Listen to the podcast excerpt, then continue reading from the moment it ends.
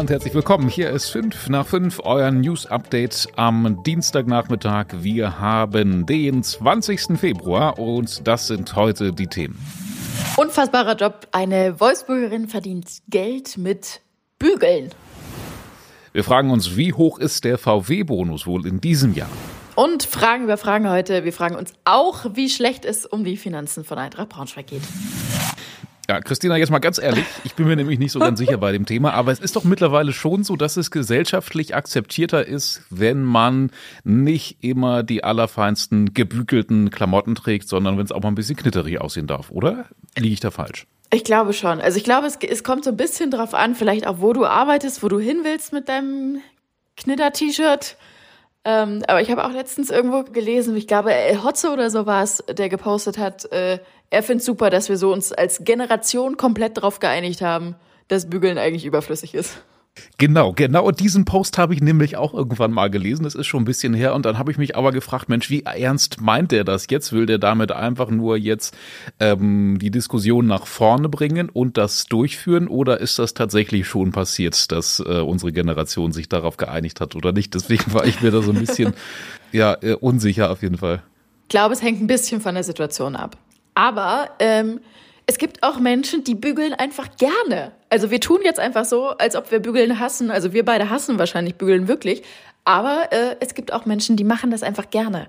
So als Entspannung oder so.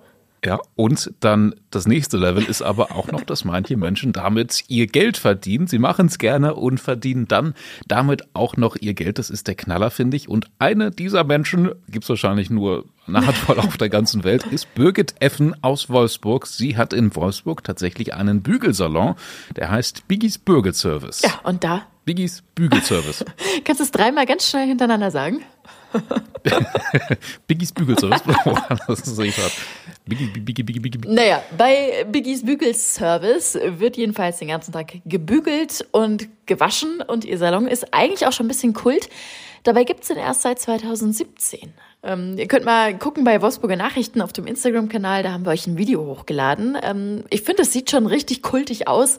Und sie hat auch so ältere Bügeleisen da noch. Ähm, vorher hat aber Biggie was anderes gemacht, also sie war Sekretärin und hat sich dann gedacht, nee, äh, ich will jetzt noch mal ganz von vorne anfangen. Ich will bügeln. Ja, und sie, sie liebt es sogar privat zu bügeln. In dem ähm, wirklich spannenden Artikel von unserem Kollegen Daniel steht ein Zitat von ihr. Sie liebt es, ähm, nicht nur zu waschen, zu bügeln und alles in Ordnung zu halten, sondern äh, das geht sogar so weit, dass sie sogar bei sich zu Hause die Unterwäsche und Putzlappen bügelt. Also das ist wirklich Next Level. Also äh, und auf dem Video, das fand ich auch spannend, hast du dieses Bügeleisen mal gesehen? Das sieht ja wirklich aus, als wäre das noch aus der Steinzeit oder so, aber das scheint wirklich eine ganz teure Apparatur zu sein, was mega professionell ist. Sie hat gesagt, 8500 Euro hat der Bügeltisch ähm, gekostet, weil der eben alle möglichen Specs hat, Dampferzeuger, Kompressor whatever, auf jeden Fall ähm, nicht das 0815 Bügeleisen, was man zu Hause hat. Wobei, da haben wir doch auch schon mal drüber gesprochen, dass so ein Steamer ähm, vielleicht unsere Bügelunlust äh,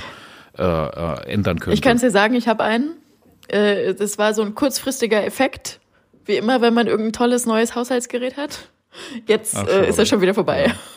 Nee, aber ich, also eigentlich wäre so ein Bügelsalon für uns alle ja voll die Lösung, ne? Und deswegen, deswegen ist ihr Geschäft auch so erfolgreich. Also der Laden läuft zum Beispiel ähm, allein schon wegen einiger Familien total gut, die einfach ähm, ihre Wäsche sammeln und dann wird die von Bigi gewaschen und gebügelt und ist gleich ratzfatz fertig. Dann hat sie aber auch so Geschäftsleute, ne? Also sie meinte, 20 Slowaken hat sie gerade, die wahrscheinlich geschäftlich gerade in Wolfsburg sind, die bringen jede Woche einen ganzen Berg Wäsche und sie macht das alles fertig. Also eigentlich so, das als Job zu machen, stelle ich mir auch total entspannt vor dann wiederum. Das ist ein bisschen meditativ, ne? Ja, genau. Und sie, sie erzählt ja auch so, da, es riecht immer gut, es ist immer schön warm. Nee, ich glaube, es ist, äh, um das anzuschließen, wahrscheinlich vor allem die Zeit. Ne? Also bei mir passt es halt immer gerade nicht, aber wenn ich mich dann mal aufraffe und anfange zu bügeln, dann ja, dann hat es wirklich was Meditatives.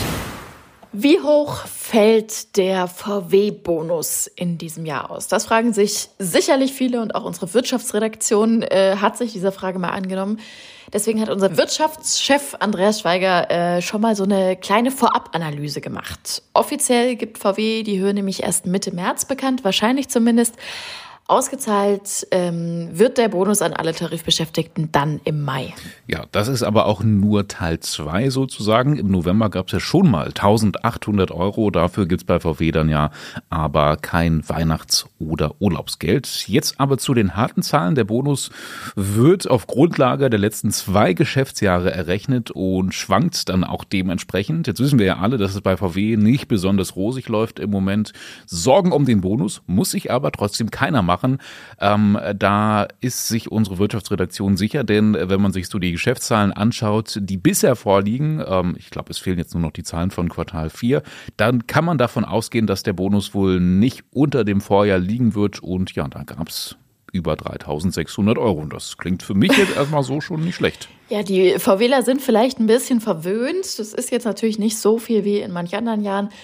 2013 zum Beispiel, ich glaube, das war so der absolute Peak. Da gab es mal über 7000 Euro pro Person. Alter Schwede. Das ist, kann sich schon sehen lassen. Ich glaube, der Durchschnitt liegt so bei um die 4000 und ein bisschen in den letzten Jahren. Wir verlinken euch den Artikel auf jeden Fall in den Show Notes. Da könnt ihr das alles nochmal so ausführlich nachlesen und da haben wir auch so fancy Grafiken, wo man ganz genau gucken kann, in welchem Jahr wie hoch war der Bonus. So, jetzt kommen wir wieder zu einem etwas unangenehmeren Thema in Braunschweig. Wir haben ja letztens schon drüber gesprochen, dass Ratten quasi den Amalienplatz eingenommen haben. Jetzt haben wir eine gute und eine schlechte Nachricht für euch. Erstens, es steht immer noch nicht richtig fest, wann der Amalienplatz gesperrt werden muss, weil die Ausschreibung für die Kammerjäger noch läuft. Aber wir haben mit einem der Kammerjäger gesprochen, die sich beworben haben und er hält es für realistisch, sofern man jetzt bald startet, dass bis zum Sommer die Lage im Griff ist und die Ratten vom Amalienplatz verschwunden sind. Das wäre zumindest was, aber ich finde auch richtig krass. Er sagt zum Beispiel, um das Problem wirklich dauerhaft zu beseitigen, müssen jetzt wahrscheinlich so zwei bis drei Jahre Köder ausgelegt werden. What? Ich finde es, ich finde es richtig krass. Ähm, die sind aber dann, also man muss den Amalienplatz wohl dann irgendwie einmal sperren, um da wirklich ein bisschen aggressiver vorzugehen. Ähm, die anderen Köder sind dann aber für Kinder zum Beispiel und für Hunde ungefährlich. Also wenn das Problem im Griff ist, dann könnte man im Sommer den Platz schon wieder ganz normal benutzen. Hm. Ah, ich muss sagen, wenn ich irgendwo Rattenköder sehen würde, also man sieht die dann ja wahrscheinlich, mhm. würde ich mich wahrscheinlich auch so einfach so ein bisschen unwohl fühlen, weil man denkt, oh, hier sind welche, die liegen da nicht ohne Grund. Also ich teile mir diesen Platz hier mit ekligen Ratten, naja. Weiß ich auch nicht. Jedenfalls, was dieser Kammerjäger sagt, äh, warum überhaupt so viele Ratten unterwegs sind vor Ort, liest ihr nochmal aktuell im Link in den Show Notes. Wie steht es eigentlich um die Finanzen von Eintracht Braunschweig. Es gibt ja immer mal wieder Gerüchte, ja, wie sollen wir sagen, die erwecken eher den Eindruck, dass Eintracht ziemlich knapp bei Kasse ist. Unsere Kollegen aus der Sportredaktion, die haben aber jetzt mal so eine Art Finanzreport auf die Beine gestellt und auch geschaut, wo der Verein denn so seine Einnahmen her hat und wie viel Geld eigentlich so in die Kasse reinkommt. Und das ist wirklich interessant. Eine der Haupteinnahmequellen, natürlich, das wissen wir alle, sind Fernsehgelder. Und da spielen so ein paar kleine Feinheiten mit rein. Zum Beispiel kriegt ein Fußballverein, das wusste ich auch noch nicht, höhere Fernsehgelder, wenn er mehr deutsche Nachwuchsspieler spielen lässt. Junge Spieler, die ihre Fußballausbildung teils bei deutschen Clubs gemacht haben, werden gefördert mit etwa 300 Euro pro Einsatzminute. Da wird also echt jede Minute gezählt, die so ein deutscher Nachwuchsspieler dann auf dem Platz geleistet hat. Und am Ende kriegt man dann mehr überwiesen, wenn es möglichst viele sind. Dann kommt es aber zum Beispiel auch darauf an, wie viele Leute Eintracht im Fernsehen einschalten. Je mehr es sind, desto mehr, desto höher fließen die Gelder. Ja, das ist natürlich super vielschichtig. Ähm, den ganzen Bericht ähm, verlinken wir euch mal in den Show Notes. Da steht zum Beispiel dann auch drin, welche Rolle Trikotverkäufe spielen, Transfers spielen noch eine Rolle. Ähm, ja, das ist auf jeden Fall sehr vielseitig. Verlinken wir euch in den Show Notes. Mhm. Unseren VfL Wolfsburg wollen wir aber auch noch kurz schauen. Da rumort es gerade so ein bisschen bei den Fans. Im Zuge der Fanproteste, habt ihr sicher von gehört, die gerade überall stattfinden, haben sich jetzt nämlich auch die VfL-Fans in der Nordkurve gegen eine Kommerzialisierung des Fußballs ausgesprochen. Und das ist eben insofern spannend, weil der VfL Wolfsburg ja als VW-Tochter eine besondere Position in der Bundesliga innehat. Und ja, ähm, in der Fankurve vom VfL wurden jetzt aber Spruchbänder hochgehalten, auf denen unter anderem stand, Identifikationsverlust, pinke Schals, blaue Trikots. Wir wissen, wie es ohne ist. 50 plus 1 Regel erhalten. Die Message ist also quasi, wir sind diejenigen, die jetzt schon den Ausverkauf des Fußballs erleben mussten oder müssen. Anderen soll das nicht widerfahren. So, und zum Schluss haben wir noch einen kleinen Tipp für euch. Wenn nicht für euch, dann äh, vielleicht auch eher für andere in eurem Umfeld. Am 12. März findet im Medienhaus in Braunschweig in der Innenstadt äh, wieder eine große Azubi-Messe statt. Äh, aus gegebenem Anlass, denn nach der Schule herauszufinden, was man im Leben machen will, ist oft ziemlich schwierig. Die Azubi-Messe hilft da extrem.